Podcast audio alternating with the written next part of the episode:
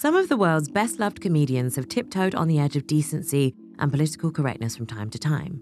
Take, for example, the acerbic wit of Joan Rivers, whose skits about the Holocaust regularly whipped her audiences into a tizzy and firmly established her as one of America's sharpest mouthpieces. But before Perez Hilton blogged and mocked A-listers falling out of rehab, Joan was doing it on stage IRL. It may come as no surprise then that the star of today's episode, Kathy Griffin, was a close friend of Joan's and her partner in crime. No pun intended.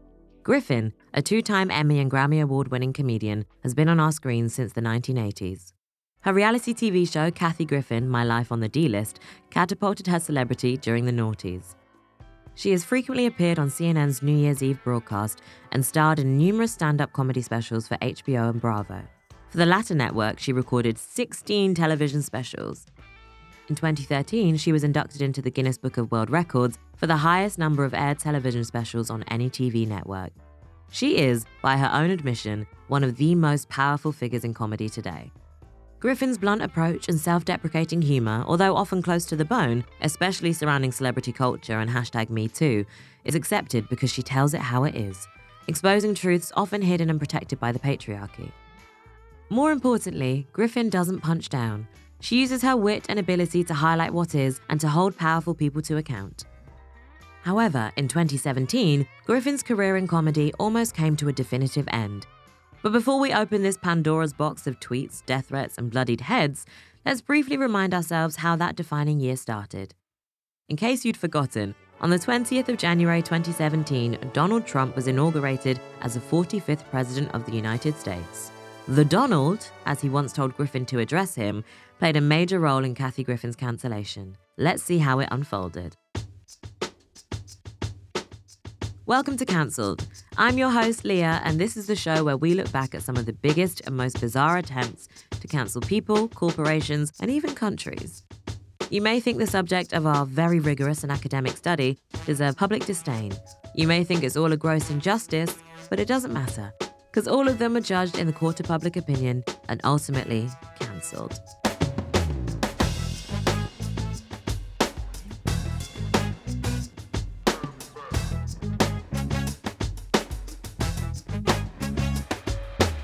Griffin, a staunch Democrat, widely known as an advocate for women's rights and as an LGBTQIA ally, was no stranger to tackling the opposition.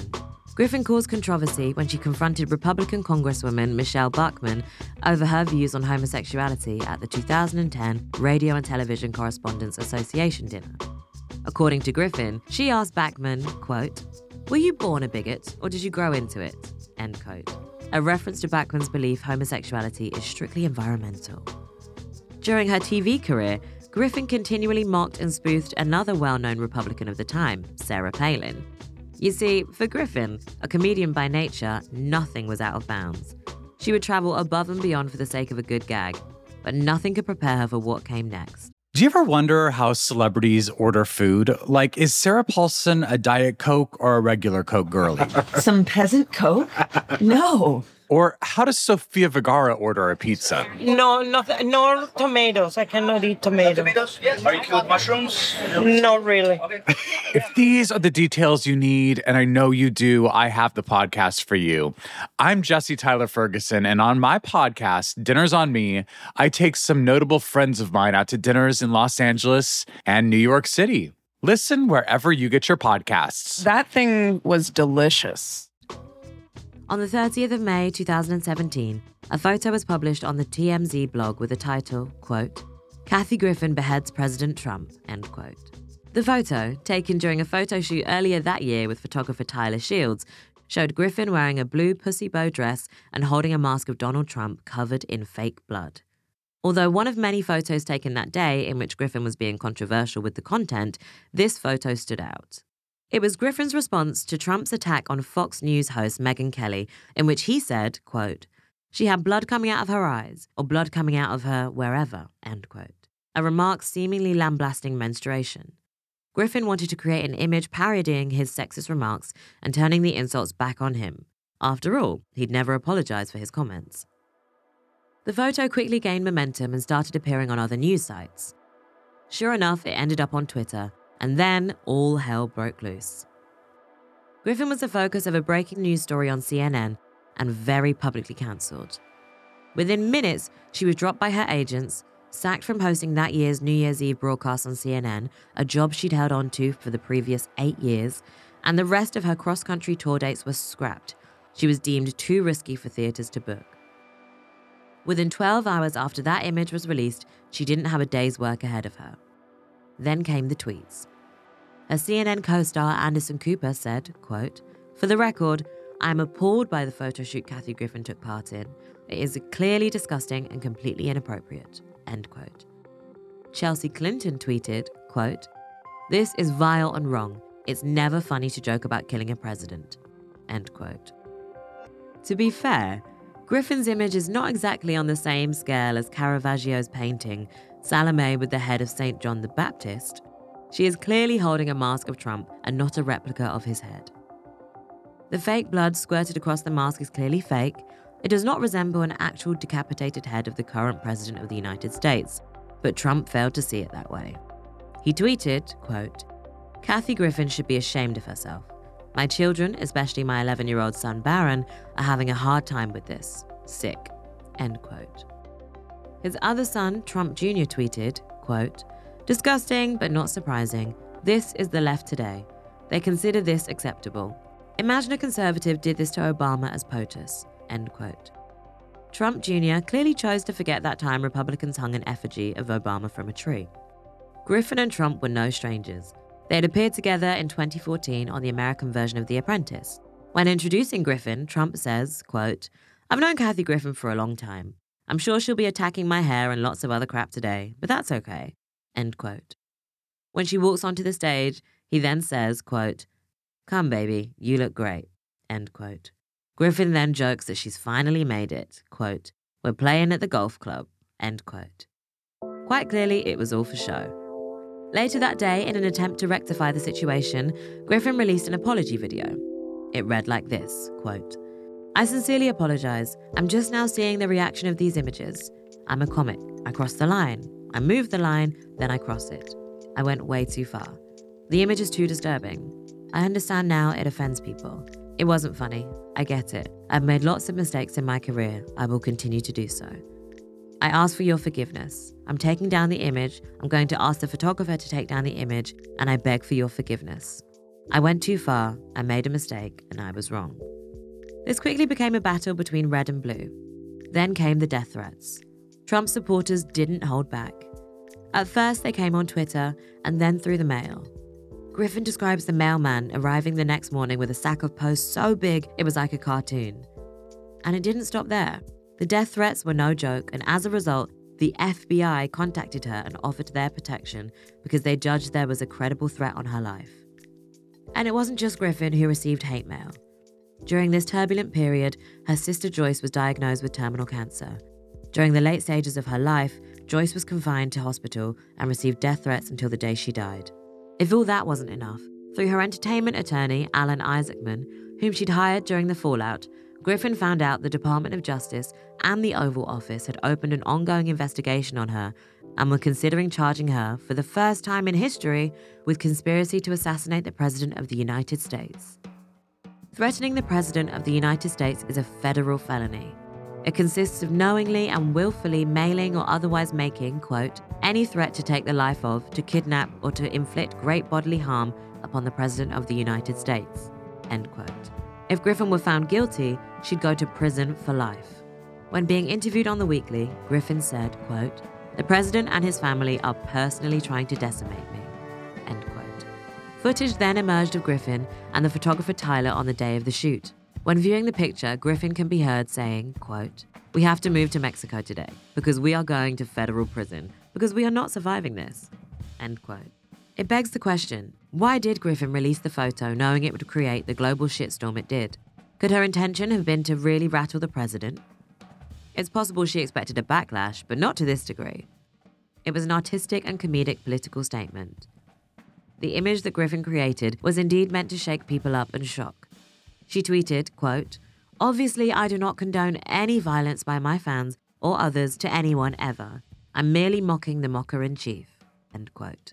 At a press conference in June, Griffin defended the image, saying, quote, I'm always going to stick up for women who've been demeaned by Trump. end quote. But clearly rattled by the situation, said, quote, I don't think I'll have a career after this. I'm going to be honest, he broke me. I'm broken. I'm 56 years old, I'm 110 pounds wet. I've had everybody turn on me, and I just want to make people laugh, she added. That's all I want to do, so I screwed up, end quote. As if the death threats and being cancelled wasn't enough, for the next two months, Griffin was placed on the no fly list, the same treatment suspected terrorists receive, which meant she couldn't leave America. For someone who travels for a living, this undoubtedly stung. Once the initial two months were over, she was allowed to fly but put on the Interpol list. Without a day's work ahead of her and knowing she wouldn't be working in the US in the near future, she set her sights on a world tour. Kathy Griffin, being Kathy Griffin, did the things she knew best and channeled the recent turmoil back into comedy. She created a stand up show called Laugh Your Head Off, a pun on the recent photo shoot. But because Griffin was on the Interpol list, she faced obstacles at every turn. She describes a situation in Singapore where her passport and phone were taken and she was left in a room for six hours without any explanation why. And this was not a one off occurrence. During this 18 country tour, Griffin was detained at every single airport. Although the shows were a success overall and Griffin was performing in prestigious venues like the Sydney Opera House, behind the scenes she was struggling. The toll of the situation was clearly having an impact. In the documentary, Kathy Griffin, A Hell of a Story, filmed and created during this period, Griffin can be seen crying on camera, the emotional strain and the weight of the situation bearing down on her. On the first night of the tour, a pro Trump supporter came to the show in Auckland and threw a bottle of ketchup at her whilst on stage. Luckily, he missed. In the documentary, Griffin shares how many of her Hollywood community turned their backs on her when she really needed support. Feeling that she should probably give up comedy for good, she received a call from Jim Carrey on the days the walls caved in, who told her she was the most famous comedian in the world today and encouraged her to continue. Rock legend Stevie Nicks also showed her support and said, quote, You only did what we were all thinking. End quote. Months had passed since the release of the image, but the interrogation by the Department of Justice continued. Every day they called her attorney and asked if she was coming in. They wanted Griffin to go to the LA jail downtown and participate in a perp walk. A perp walk is a staged event outside a jail so the media can have footage of the person under investigation in a jumpsuit and cuffs surrounded by law enforcement officers.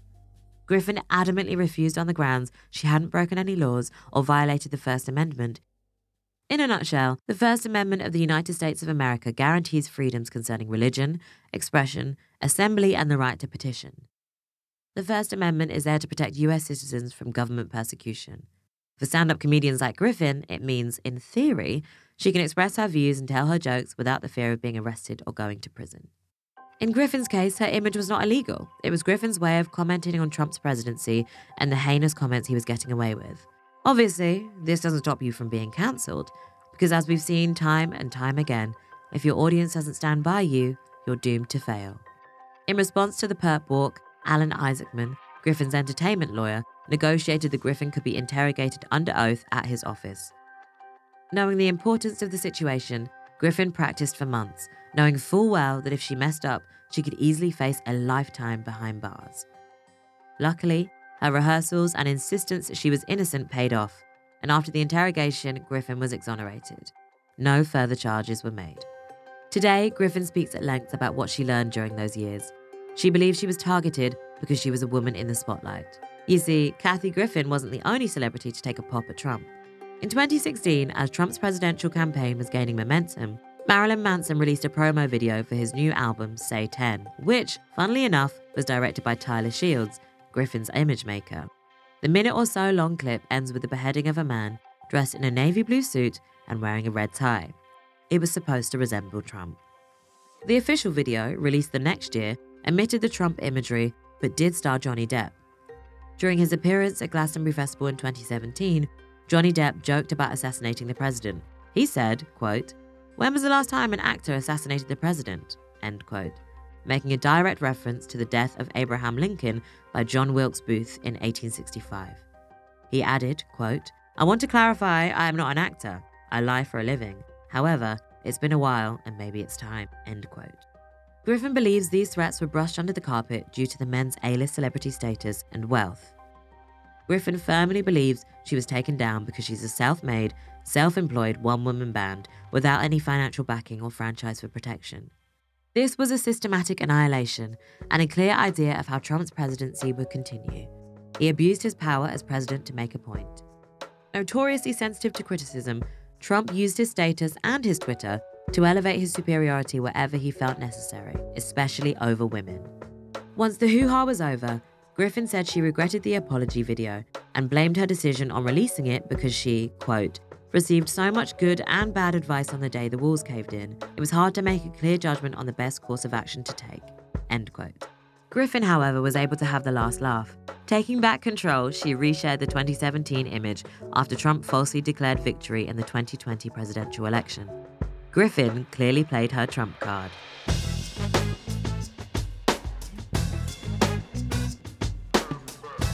This episode was written by Rhiannon Stiles. This is a Broccoli production.